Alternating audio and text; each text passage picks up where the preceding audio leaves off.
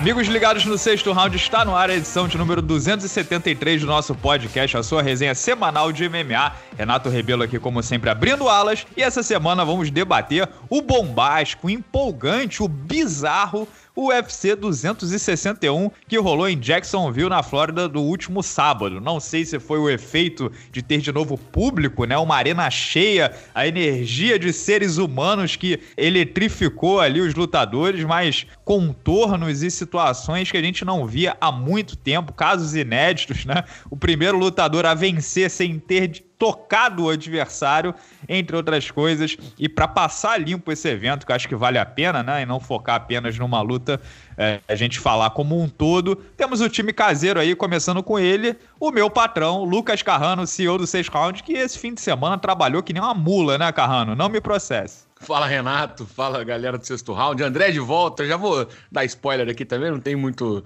amor a guardar informação não, mas é, bom, muito feliz de estar aqui, né, poder comentar esse evento. A gente acompanhou, viveu intensamente esse final de semana, realmente muito trabalho. E resolvi até aparecer rapidinho na câmera, né, Renato, para não para não ficar aparecendo também que eu tô só explorando você. Porque chega de pay-per-view, pô, Renato, vídeo, não sei o que, aquela coiseira toda. Então, eu falei assim: deixa eu aparecer aqui rapidinho. Tirei aí meia horinha da minha apertada agenda. Fiz um vídeo qualquer, sabe? Não planejei, não editei, não fiz nada. Não só joguei no ar lá pra não ficar muito feio pra você Tô também. Parecer que só você trabalha. Tô preocupado porque o seu. Eu fiz três vídeos. Você fez um. O seu vídeo vai ser o que tem mais visualização e tem mais likes. Então, estou preocupado de realmente estar perdendo cada vez mais espaço no sexto round e ser relegado a comentarista B. Vamos, vamos ver como é que a gente vai tentar, vai renegociar isso na próxima reunião, tá? Vamos, ver, vamos manter esse assunto interno, Renato. Acho que o pessoal. Ou não, vamos fazer um podcast também com a nossa próxima reunião. Ah, criou o um monstro, hein? Você criou o um monstro, monstro, Renato Ribeiro. E ele, claro, que já participou aqui, o grande galã de Niterói,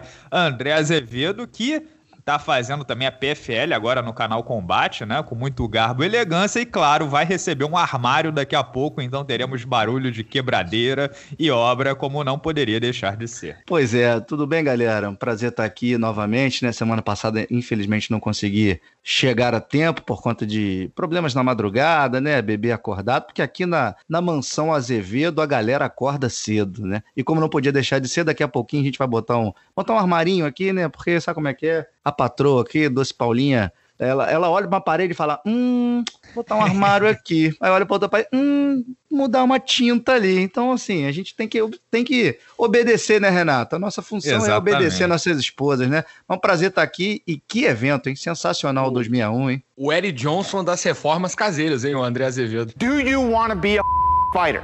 That is my question. Entramos aqui direto, caímos de cabeça em é, numa luta traumática, né? Eu, eu, sinceramente, eu, eu confesso a vocês que eu não gosto muito de ficar vendo vídeo de lesão, né? Eu tô falando, claro, de Chris Weidman versus Uriah Hall. Aquela, por exemplo, a Kimura que o, o Frank Mir encaixa no Minotauro, se tá passando, eu olho pro outro lado, Anderson Silva, e eu acho, o Anderson Silva no próprio Chris Weidman, e eu achei essa lesão do Chris Weidman pior do que a do Anderson esteticamente. Porque o, o Weidman, ele, ele, o Anderson você vê, no momento que quebra, ele já faz uma cara de dor. Então ele já volta com a perna meio ciente que aconteceu alguma coisa, talvez não com aquela gravidade. Mas o Weidman, não ele, tipo assim, tá. É, é, Nambi, né? Como é que é Nambi em português, Carrano? Você que é o. Do, do, dormente? Dormente, é, dormente, ele parece que não sente. E ele pisa, né? Ele apoia a perna. Não, o peso todo do corpo. Todo, né? Como Nossa. se, tipo, não tivesse acontecido nada. Então, você é, vê, assim, quando ele pisa, você vê a carne, né? Porra, é difícil falar assim, né? Aí você vê a carne meio cortando. Você vai desmonetizar por violência, por violência visual Extrema. em áudio. Parabéns, parabéns. Conseguiu inédito. Então, é traduzir, traduzir então, você vê, você vê, né, a dobra ali da pele, e, cara, nesse momento, se, se vocês repararem, a transmissão americana corta do Weidman, tira a imagem dele e vai pro Uriah Hall. Então, assim, não dá nem. Não sei nem dizer se teve um, um, uma, uma fratura externa, né? De, de, de, o osso aparecer, alguma coisa assim, porque a câmera saiu rápido, né? Mas a imagem, para mim, ela foi mais feia do que a do Anderson Silva. E assim, o Anderson Silva teve essa lesão, vamos lá, em 2013. Ou seja, isso foi há oito anos, né? Oito, nove anos. Foi então, final, Anderson. Foi sete anos, foi dezembro, né? É, sete anos. Então, na verdade, eles tinham exatamente a mesma idade, né? O Carrano disse isso na, na resenha dele, 37 para 38 anos, né? O Weidman tem 36, o Anderson talvez era um pouco mais velho. E você vê que, tipo assim, o somatório de uma lesão ela, ela, não é das piores lesões do ponto de vista de recuperação, né? Do fisiológico, né? Porque romper ligamento é pior, quebrar osso não é tão ruim. Mas, assim, é um grande trauma, né, cara? É, é pino que tem que botar, é, é muito bota tempo. Pla, bota platina ali, né? Platina, é muito titânio, tempo sem, é. sem, fazer coisa com a perna, então você tem déficit muscular, sem contar o trauma da dor, né? Da, do impacto visual. Então, até você voltar a chutar 100% com aquela perna. É um longo, longo processo, uma longa primavera que o Weidman vai ter pela frente.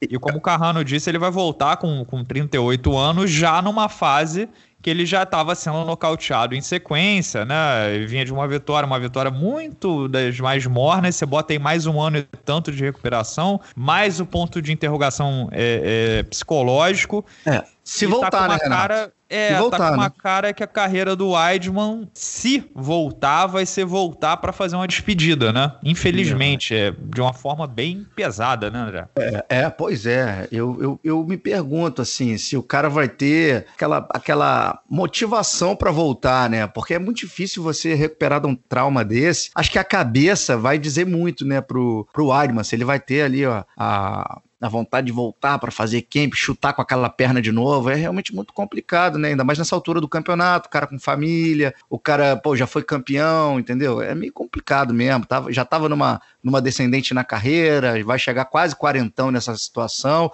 Agora que queria fazer mais um, adicionar uma, uma, questão. A gente fala muito do Anderson Silva e agora do, do Weidman, que teve esse tipo de lesão. Eu quero lembrar mais três caras que tiveram essa lesão. Foi o Pelé Landi, ele quebrou a perna nesse mesmo lugar. O Tyrone Spong, que quebrou a perna em 2014 e foi nessa mesma situação. E um outro cara aqui no Brasil, que por sinal eu, eu tava narrando a luta, foi no Ox 24, aconteceu em 2013, acho que foi março de 2013. Foi o Gustavo Coelho contra o Magno Magu. Foi no Ox Pô, eu, 24. eu tava na luta de que ele voltou. Bicho. Você acredita? Eu fiz, eu fiz, ele lutou em BH acredito. e na luta eu tava cobrindo o evento. Sim, acredito. Eu, Gustavo, tinha gravado matéria alguns dias antes com ele, com o Durinho. A gente almoçou junto, ele foi gravar depois outra matéria com o Durinho, enfim, eu fiquei camarada dele, a gente se falava direto, pô, narrando a luta. Diferentemente do Weidman, que a câmera saiu na hora ali, bicho, se vocês tiverem estômago para aturar, galera que tá ouvindo a gente, depois vocês procurem no YouTube. O Gustavo ele apoia o peso completamente na canela dele. Cara, é um negócio assim, a câmera demorou mais a sair do que a câmera do UFC. Então depois vocês deem uma olhada ali, realmente é uma, uma lesão muito grave que não é tão incomum assim de acontecer, né, cara? O lance bizarro é ser no Weidman, né? Isso é que é não só porque foi com ele, né, as duas vezes, mas como é, isso aconteceu mais. Tem, tem, pelo menos mais um cara que aconteceu, não sei que é lá, Rio, o André, que é americano. Esqueci o hum. primeiro. Acho que é Corey Hill que hum. também quebrou assim. Então não é, não é a lesão mais incomum do mundo, mas acontecer duas vezes no UFC, as duas vezes com o Weidman. É, e o Hall, a luta dele anterior foi com o Anderson Silva, né? Parece que é, O pessoal é, chamou é, atenção nos comentários, o Herb Dean era o árbitro nas duas também. É, parece, parece uma coisa roteirizada, né? Assim, macabra, né? Mas enfim, o Weidman ele vai ter aí muita dificuldade para esse retorno e assim, a gente tava falando do lance psicológico, né? Quebra uma narrativa na cabeça cabeça dele. Para quem acompanhou essa semana, o cara tava, é, tipo assim, não sei se confiante de realmente realizar isso, mas ele estava assim se mantendo, a, a, botando a, as expectativas e as esperanças nele de vencer o Uriah Hall, avançar no ranking e pelo nome que tem pegar uma luta importante e de repente chegar numa disputa de cinturão antes de se aposentar. Então, por mais que isso fosse improvável essa narrativa, ele estava querendo, né? Tava confiante, estava animado que isso ia acontecer. E essa lesão vem como um machado em todos os planos, né? Agora o Uriah Hall na sequência avança um pouco no ranking, não sei se também muito, né? Porque você de, de toda forma esbarra no oitavo, que é o, o oitavo da lista aqui, que é o Kelvin Gaston, que já venceu o Uriah Hall, então talvez o Uriah Hall, na verdade, nem se mova, né? É, ainda é, mais pelo jeito que, que foi, né? Ainda mais a, o TKO do jeito que foi, né? Assim, é, não agora, teve luta, né?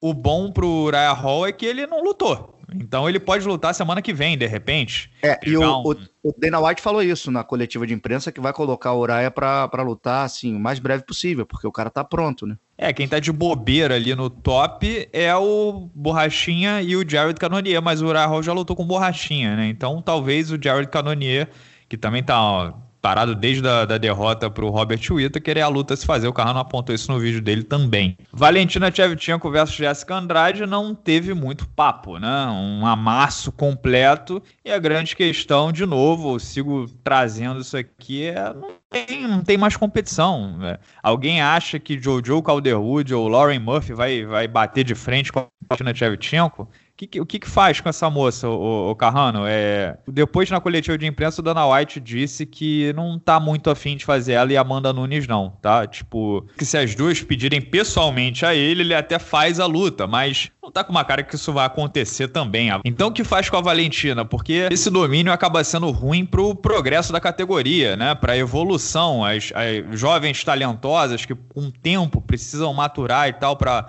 bater de frente no, no, na hora certa com a Valentina, vão ser chamadas às pressas por falta de adversária, né? A gente viu isso acontecendo com o Demetrio Johnson, em que, pô, o Origuchi foi desafiá-lo antes da hora, vários lutadores tiveram, foram chamados porque não tinha ninguém para bater de frente com o cara. O que, que você faria, ô Carrano, com, com a Valentina?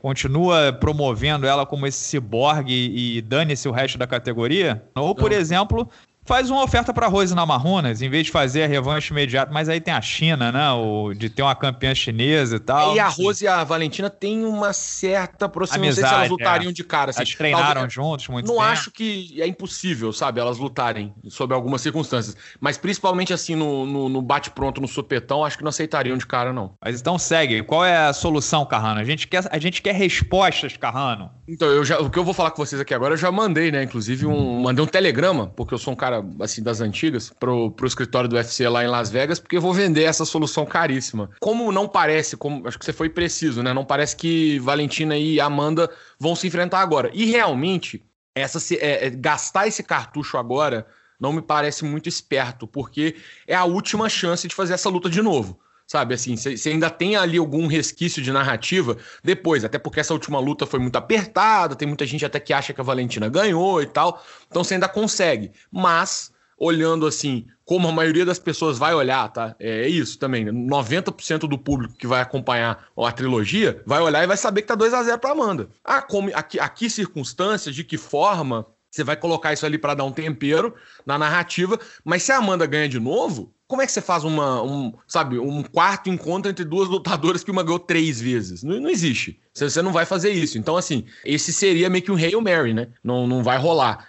Eu acho que não vai rolar agora essa aí. Vai ter que manter ela no peso, no, no peso mosca, tá?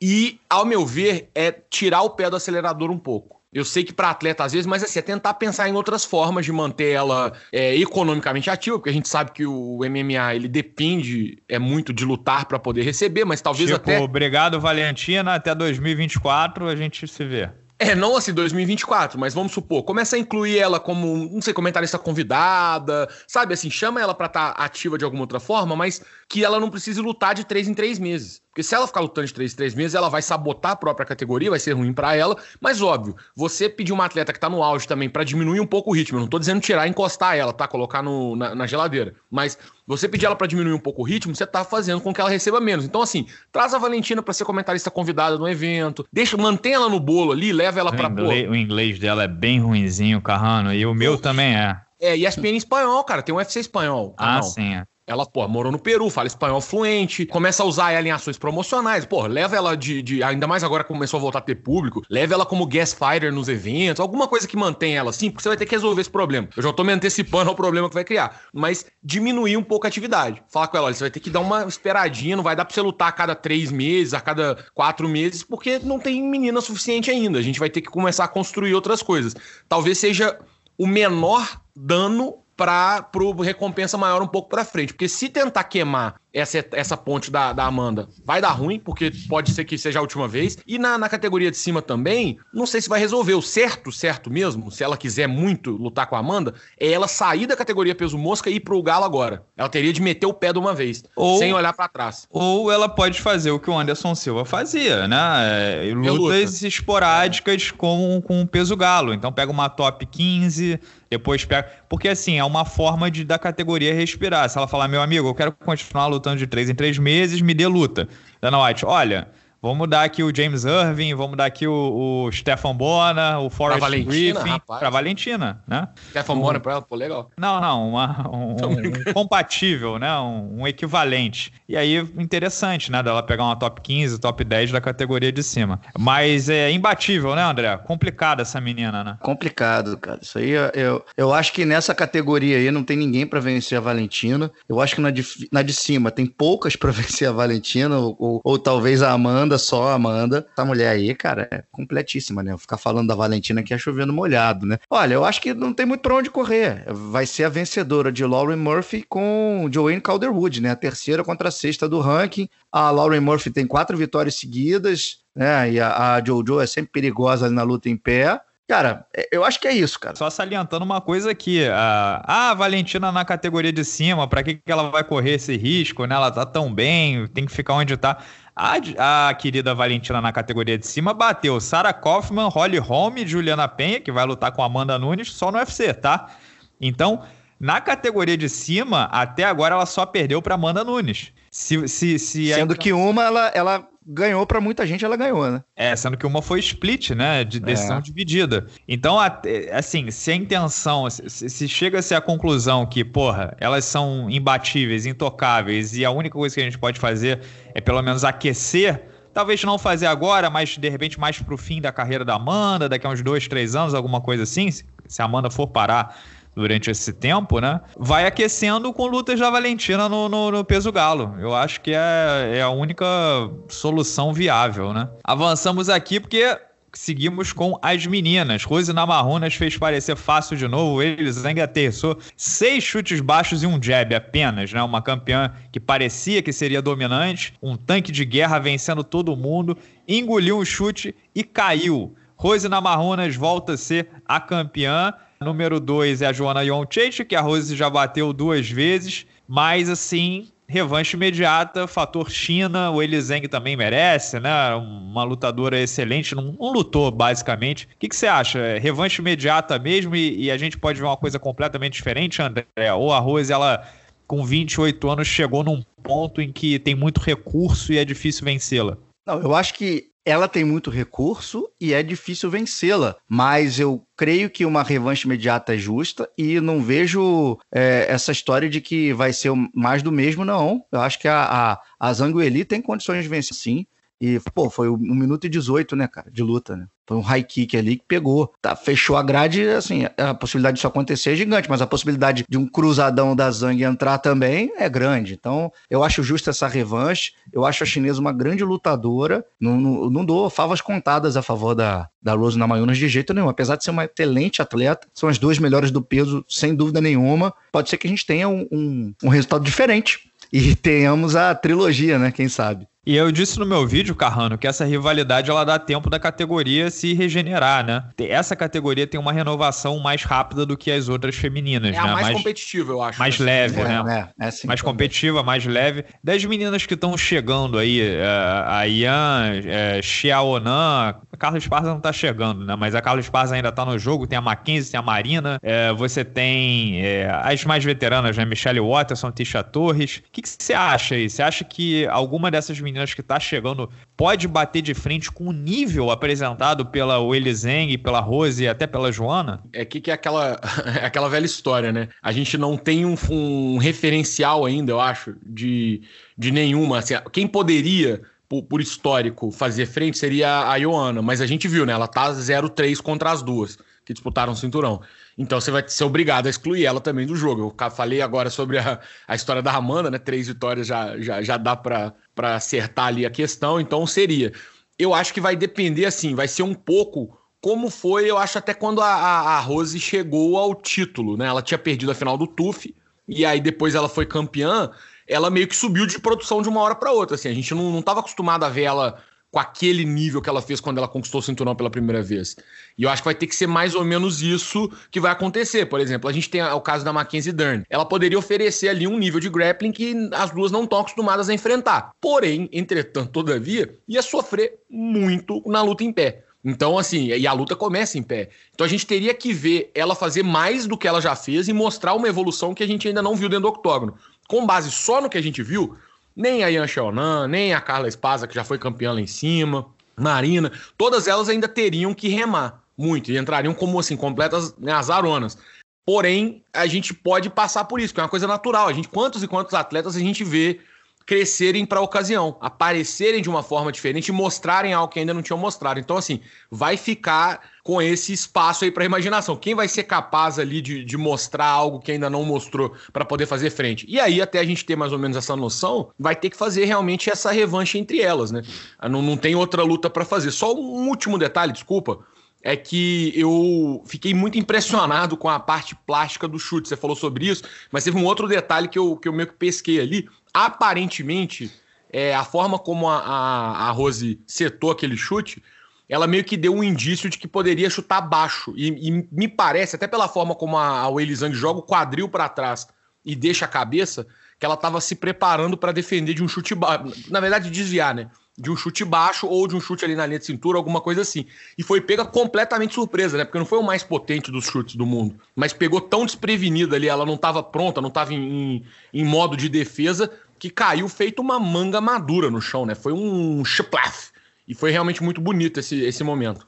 Como é, que foi, como é que foi o som aí? Repete. Splaft. Tá, Se entendi. quiserem, podem, podem mandar pix aqui pro, pro meu número de celular, por favor. o, e a, a Rose, ela tem, de novo, né, 28 anos, ela pode crescer ainda.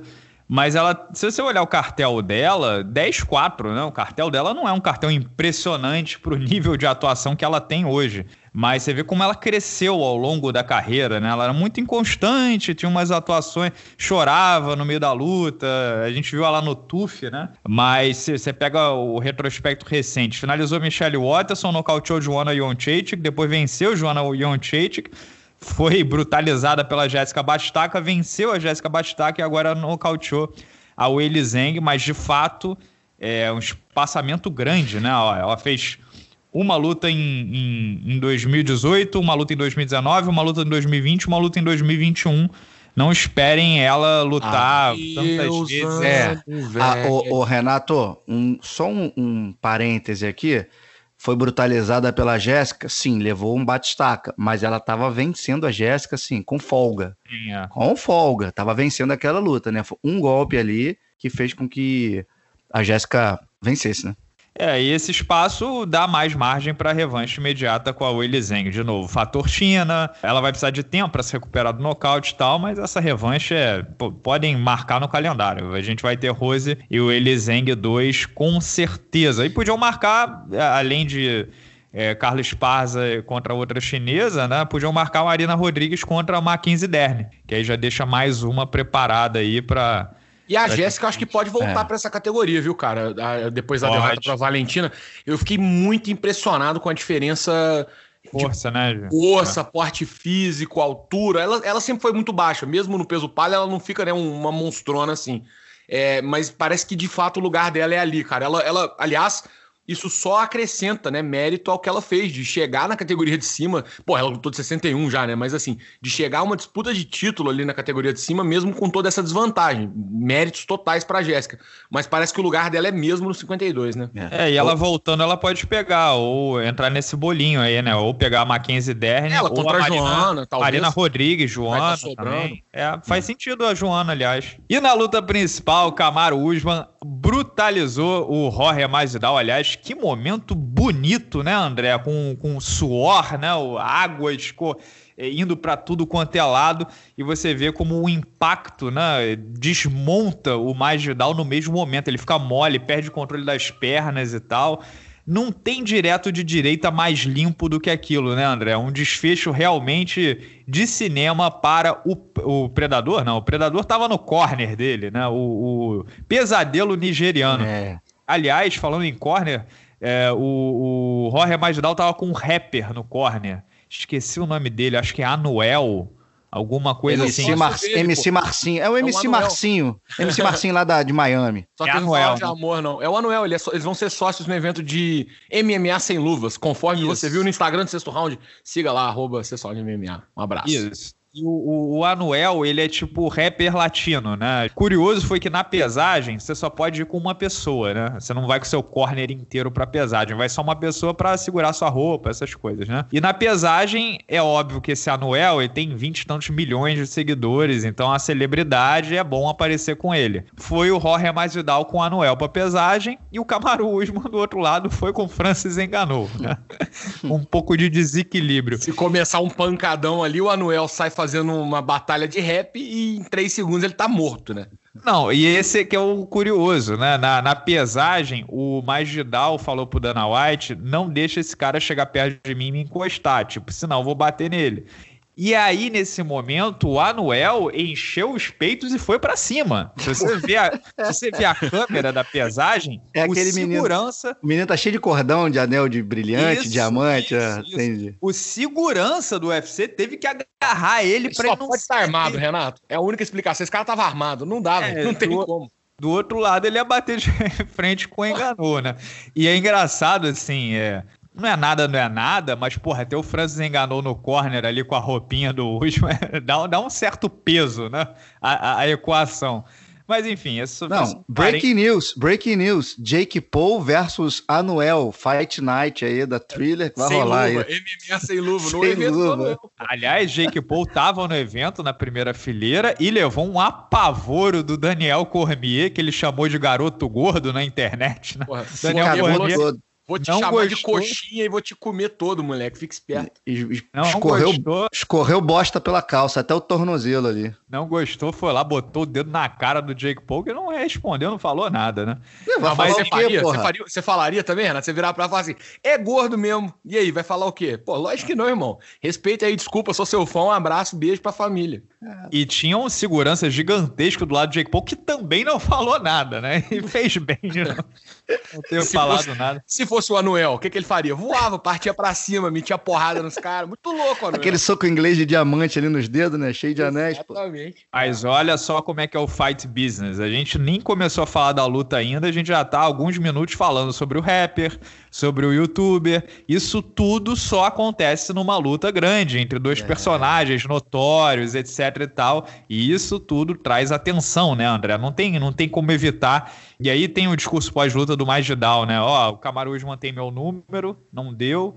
E assim, da onde eu vim para onde eu tô agora, porra, é, eu tenho que só ser a, a, grato, né? Agradecer a vida de tá lotando aqui uma arena e bola para frente, né? E virou estrela, virou popstar, ganhou dinheiro pra cacete, criou narrativas, atraiu o público, mas o atleta superior venceu, né, André? É, e o Masvidal, com tudo isso aí que você falou, deu plataforma para para explosão que é esse monstro Camaruzman, né? Que tá mostrando pra gente uma evolução cavalar, assim, exponencial a cada luta que faz, né? Eu acho isso bacana porque toda essa exposição que ele teve por causa do Masvidal é, fez com que os olhos do mundo se virassem para o campeão né? Que era tido como aquele cara que só fazia lutas chatas, só levava os outros pra grade, e que até hoje é vaiado, né? Você viu contra o Masvidal, galera torcendo pro Masvidal lá na arena, ensandecida, e vaiando o Camaru. Mas assim. Eu, aliás, most... que é o bom e velho nacionalismo, né? É, Sim, é o... claro. E, e, o Masvidal é o Masvidal, né? Um cara muito popular. Mas deu plataforma e deu cartaz para a gente poder observar e, e mostrar para o planeta inteiro que lutador que é o Camaruz, mano. Que evolução ele teve lá com o Itman. Né? Fazer, ganhar o, o Masvidal no jogo do Masvidal. Pô, o Masvidal falou que estava preparado para 25 minutos de wrestling. E o cara foi na mão. E você, a, a, pergunta que você me fez lá, lá atrás, no início, que direto limpo, né? E eu te digo mais, eu nem vi a análise do Vitor Miranda, nem sei se ele botou no ar ainda, mas assim, na hora eu percebi, ele limpa com a mão esquerda, ele tira a base do Masvidal e mete a direita num time perfeito, cara. Isso aí é coisa de craque. É coisa de craque. O que ele fez com o Durinho é coisa de craque. Ele um jogar jab. mais forte que eu lembro de ver. A, a forma como ele joga o corpo. Essa, né, frase, essa frase é complicada. O que ele fez com o Durinho. Não, sério. Pô, ele botou jab no, no Durinho a noite toda, cara. Sabe? E assim, é, ele nunca foi conhecido como um pegador, né? Como um cara que tivesse pegada. Você vê como é treino, né? Tudo bem que ele não é pegador nato, ele não nasceu com essa coisa de com esse toque que nem o enganou. É precisão também, né? Precisão, encaixe do, do quadril, do ombro, velocidade, timing, tudo isso que a gente já sabe, que a gente vive falando por aqui. Então, assim, pô, cara, eu acho difícil essa categoria, tá difícil alguém para para bater o Usman. Se ele continuar nessa crescente, bicho, acho difícil, cara. É parada dura assim. Não, a forma como ele usou o core ali, né, que é essa região aqui do abdômen e os membros inferiores para poder jogar realmente e montar. Isso é uma coisa assim que vale que para qualquer esporte que você usa muito membro superior é muito válido, né? Que você lançar só com Tu é fã de um membro superior, Carrano? Não, nem, nem inferior, né? Também, óbvio que não. Não, não sou, não é minha ah, praia, não. não gosto de membro nenhum, essa é a verdade. Só os membros do sexto round. Ah, ah aproveita já faço o mexer aqui. Saiu por cima. Mas é, é, uma, é, um fato muito importante, né? Muita gente vê, às vezes, os atletas, principalmente quando estão cansados, quando eles começam a socar só com o braço, né? Você consegue gerar muito menos potência do que se você usar toda a força, principalmente porque os maiores músculos do seu corpo estão é, na coxa, tudo. Então você vai usar eles para poder, esses grandes músculos, para poder impulsionar. E a forma como ele faz isso é brilhante, cara. É assim, a força que ele colocou é assustador. Aquilo ali, se você falasse assim, esse cara morreu depois desse soco, eu acreditava. Se eu vi só a foto, né? É, é um negócio de louco. E você falou sobre essa fama, né, do Usman. Chega uma hora também que, assim, a, a, a, piadinha e tudo é engraçado, a gente brinca e tal, tal, tal, mas que chega uma hora também que a verdade e os fatos tem que começar a falar um pouco, né? O Usman tem 53% de finish ratio, né? Que é, ou seja, ele teve mais luta que parou do que foi para decisão. Ah, é pouco, não sei o quê, mas já não vai. E outra, são nove nocautes e uma finalização. Ou seja, ele tem o mesmo número de nocautes do que decisões na carreira. Não, e, Desde e quando que ele chegou a disputar tá o cinturão, 3-2. São duas decisões, incluindo a luta que ele ganhou, o cinturão, e três nocautes. Então, assim, pô, cara, não tem nenhum número que embasa isso, não tem nenhuma é, estatística que sim. embasa essa, essa implicância. Pelo contrário, não. quanto mais ele tá aparecendo, mais ele tá florescendo para ser finalizador. Sem contar que, assim, a, a, tendência é que quando você é campeão e as lutas vão ficando cada vez mais difíceis, porque você só vai pegar o primeiro da fila, o primeiro da fila, o primeiro da fila, diminua, né? A taxa de nocautes e finalizações. A dele é o contrário. Está subindo, exatamente. Está subindo, né?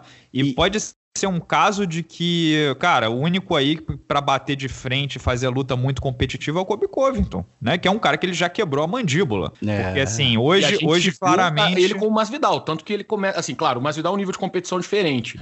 Mas a gente viu como ele também é um cara que volta muito bem para revanches. A gente fala muito do McGregor, né? Como é que ele volta até ele perder essa revanche pro, pro Dustin Poirier, mas assim, ele é um cara que parece aprender muito para segundas lutas. Então, assim, a gente tá com aquela ideia da luta extremamente competitiva que ele teve, mas pode ser que ele olhe ali pode, e encontre pode. um caminho. Mas na, tá, agora tá com uma cara que o único cara ali que, que pode bater de frente com ele é o Kobe Covington e ele pode ainda produção, claro, mas quem tem atrás? Se o Nate Diaz ganhar do Leon Edwards, você acha que o Nate Diaz tinha alguma chance com ele? Não tem. Não tem. É, o Leon Edwards é um cara duríssimo, pô, já perdeu pro Usman também. É, tá com uma cara, o Durinho já perdeu. É, ah, tem o Hansa Kimaev. Porra, ponto de interrogação. Calma, tá longe. não né? pegou nenhum top 15 ainda, né? Não sei, não sei se ele tá nesse nível. Parece que sim, parece, mas não sei se tá. Então, assim, não, não tá. É, 14 vitórias consecutivas, mais duas, ele empata com o recorde histórico do Anderson Silva. Já são quatro defesas de cinturão. Ele já tem mais vitórias consecutivas nessa categoria do que o Jorge St-Pierre ainda está um pouco longe de defesas, né? O Samper tem 8 ou 9, ele tem 4, né? Então ainda falta um pouco. Mas ele tá 19-1, 14-0 no UFC. Ele tá virando um cara que, assim, um, um, rolo compressor muito difícil de ser batido, não tá com cara de que será parado. É. E o Mais Vidal é uma peça importantíssima, fundamental na carreira do Usman. Como vocês acabaram de dizer, ele entrou vaiado né? Ele parecia um forasteiro, sendo que ele treinou a carreira dele toda no MMA na Flórida. Mas um, o carisma do Masvidal, a popularidade do Masvidal e o resultado do Usman fazem uma combinação que deixa o Usman muito maior. Gigante, né? é. Gigante. Sim, sim, sim. sim então sim. Você, vê, você vê toda a narrativa que construiu, que acaba construindo o Usman. Desde a troca do Demetrius Johnson pelo Ben Askren. Vem o Ben Askren pro UFC. O Masvidal é, nocauteia o Ben Askren daquela forma que o mundo presta atenção. O Masvidal vence o Nate Diaz, que é o popstar. e bota o cinturão BMF com The Rock afivelando, vira uma estrela e é brutalizado pelo Usman dessa forma, isso tudo respinga no Usman. O rapper tava lá por causa do Magidal, o rapper de 20 milhões de, de seguidores. Tava, entre aspas, cobrindo o UFC por causa do Magidal. O Jake Paul tava na primeira fileira do evento, que é um, porra, cada vez mais popular por causa do Magidal. Eles treinaram juntos na American Top Team para a luta com o Ben Askren, que ficou popular por causa do Magidal. Isso tudo vai batendo no Camaro Usman. É, não sei se ele tem o carisma para virar né, uma estrela com brilho próprio, mas certamente ele sai muito maior do que entrou porque ele é o atleta, o lutador superior, né? Mas enfim, ah, deixa eu adicionar uma coisa aqui. Eu falei do, do Durinho, do Covington, do Leon Edwards, do Hanses e tal, que, que não tá com cara, mas olha só, o, o Wonderboy, se vence o Durinho, é chato, hein, cara? O Wonderboy é um cara chato. Ele vai trocar na mão com o Wonderboy, ele vai conseguir encurtar a distância. É, é, o Underboy é, é, é aquele quebra-cabeça difícil, né? Lembra do Lioto no auge? É, é, ruim acertar a distância com aquele cara. Tem o Vicente também subindo de produção. Então não estou dizendo que a categoria tá morta e tá limpa, né? Existem alternativas. A gente pode ver pessoal duro ameaçando, até porque, porra, uma categoria extremamente populosa, né?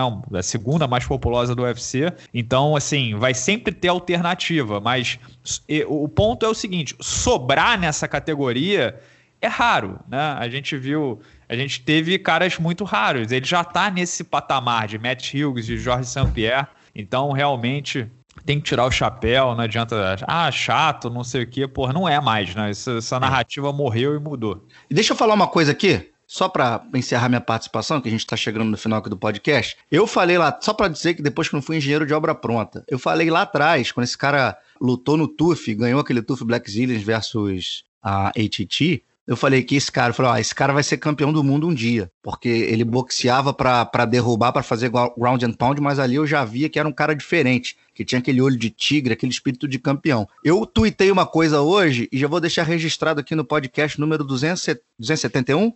3. 3. 273. Hiri Prohaska será campeão do meio pesado. Tá tweetado e tá dito aqui no podcast para depois não dizer que eu sou engenheiro de obra pronta. É isso já tô cantando a pedra aqui, que depois que ele ganhar, a galera vai falar, nossa, que monstro. Então já tô falando antes. Ô, ô André, estou fazendo um live tweet aqui, ó. O caríssimo André Azevedo está fazendo uma previsão ousadíssima no podcast do sexto round, que vai ao ar daqui a pouco. Cobrem ele, por favor.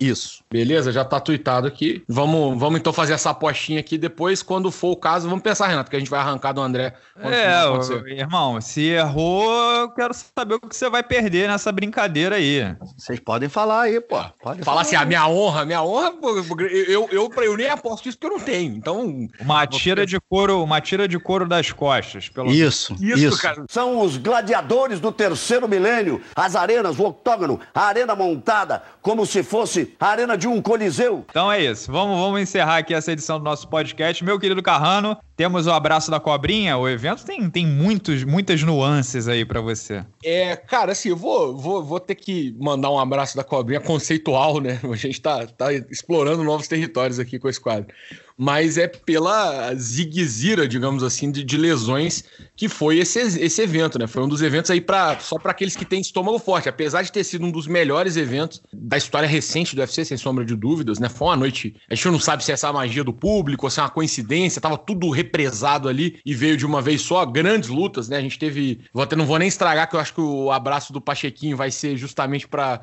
para uma das grandes lutas da noite aí, que foi logo lá no início. Mas, além disso, é, foi uma noite marcada aí pela, pela ziguezira das lesões, né? A gente teve a lesão do Jimmy Crute, tomei até puxão de orelha, inclusive, porque falei que o Jimmy Crute ia ser um dos das, uma das revelações do UFC em 2021 e acabou perdendo, né? Depois de tomar um. Foi um negócio assim, repuxou um nervo, né, André? Um, não foi uma parada dessa, assim? É, aquele chute ali do, do Anthony Smith pegou exatamente ali no ponto que, ali atrás, né? Que tem o, tem o nervo tibial e o peronial, né? Que saem do ciático. E o tibial liga a panturrilha e os, os músculos ali da perna. E acaba que não dói, né, cara? Mas fica dormente. Tanto é que o, o menino tentou apoiar a perna, só que os músculos simplesmente não funcionaram, né, Carrano? É o Telecurso 3 mil com o André agora. O, esse momento, grande momento. Mas é exatamente isso. Então, assim, foi um negócio de extrema infelicidade, digamos assim, apesar de ter sido intencional e, e mérito pro Anthony Smith. E depois a lesão do Weidman, que, pô, cara, é aquele negócio assim. É o. Vai ser o gemidão do zap do, do, de, do, é, do MMA nesse momento. Vai mandar para as pessoas abrirem e ficarem. Ai, caramba, que isso? Né? Pra ficar chocando as pessoas assim. Então, um evento marcado aí pela zica das lesões. Então, fica o abraço da cobrinha aí para esses momentos. E, por favor, não mandem, não marquem o Renato no vídeo do Weidman, porque ele não gosta de ver, tá bom? Repetindo, não marquem o Renato no vídeo do Weidman. Ah, vai pro inferno. Ó, meu, meu querido André, temos também um, um grande abraço para você, claro, e temos o abraço do Pachequinho. Ah, não podia deixar de termos, né? Aliás, é, é o segundo abraço seguido aí que, que vai para uma, uma mulher sensacional, maravilhosa, a Ariane Sorriso, né? Que venceu lá nas preliminares. Aliás, o cardio do 261 foi de cabo a rabo, muito, muito bom, né? Grandes lutas, né? Não tinham grandes nomes no preliminar, mas fizeram grandes lutas. E uma delas foi a, de abertura, a Ariane Carnelossi, né? A Sorriso, que venceu por nocaute no segundo round a, a digníssima Na Liang. Que nocaute, né? Que vitória da Ariane sorriso, né? Gostei Pô, muito dela assim, pequenina. Cara, primeiro round foi, foi um negócio de louco, irmão. Foi, cara, sensacional, né, cara? Pô, menina forte pra caramba, né, bicho? Impressionante, ela pequena, forte, a parece um tanquinho de guerra. Então tá de parabéns aí, Ariane Sorriso, que ela continue proporcionando sorrisos para todos nós brasileiros. E a Ariane Sorriso acompanha o sexto round, né? Então um abraço de, de todos nós para ela aqui em conjunto. E um grande abraço também ao público que o nosso podcast, que pode escutar esse podcast também no Spotify, Google Podcast, Apple Podcast e nas demais plataformas. É isso. Beijo a todos e voltamos segunda-feira que vem. Tchau, tchau.